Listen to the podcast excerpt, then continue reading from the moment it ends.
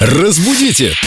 Далее! В студии Эльду Радио вместе с нами Виктория Полякова, культуролог, знаток русского языка. Вика, привет. Привет, ребят. Я видела, что ты своим подписчикам пишешь «приветствую». Да. Это можно вообще? Иногда можно.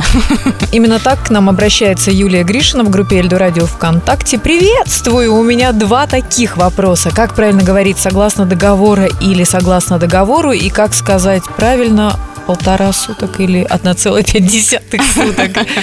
Забавный вопрос. Начнем с договора договору. Да, да. Нужно запомнить, что если у нас стоит согласно, то только чему? Согласно договору или приказу, или распоряжению, или расписанию. То есть не согласно чего, а согласно чему. А согласно договору, это получается такой жаргонизм, он придает как бы значимости этой фразе. Ну, согласно Не, договору. со- не совсем же организм все же. Это, наверное, более разговорной формы. И вторая часть вопроса 1,5 суток. Полтора, полторы, полторо суток. Как Полторо. правильно?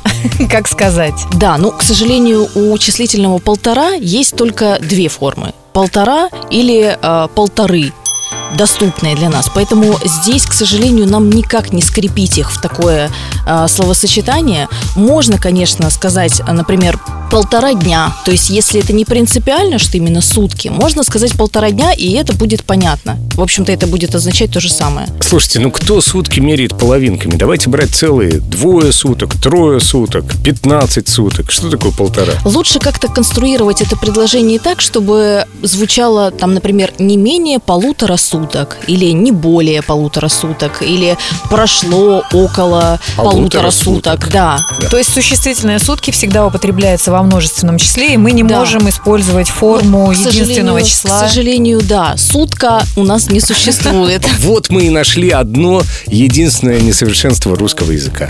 В остальном он совершенен. Абсолютно с тобой согласна. Спасибо, Вика. Спасибо за ваши вопросы. Разбудите! Далее!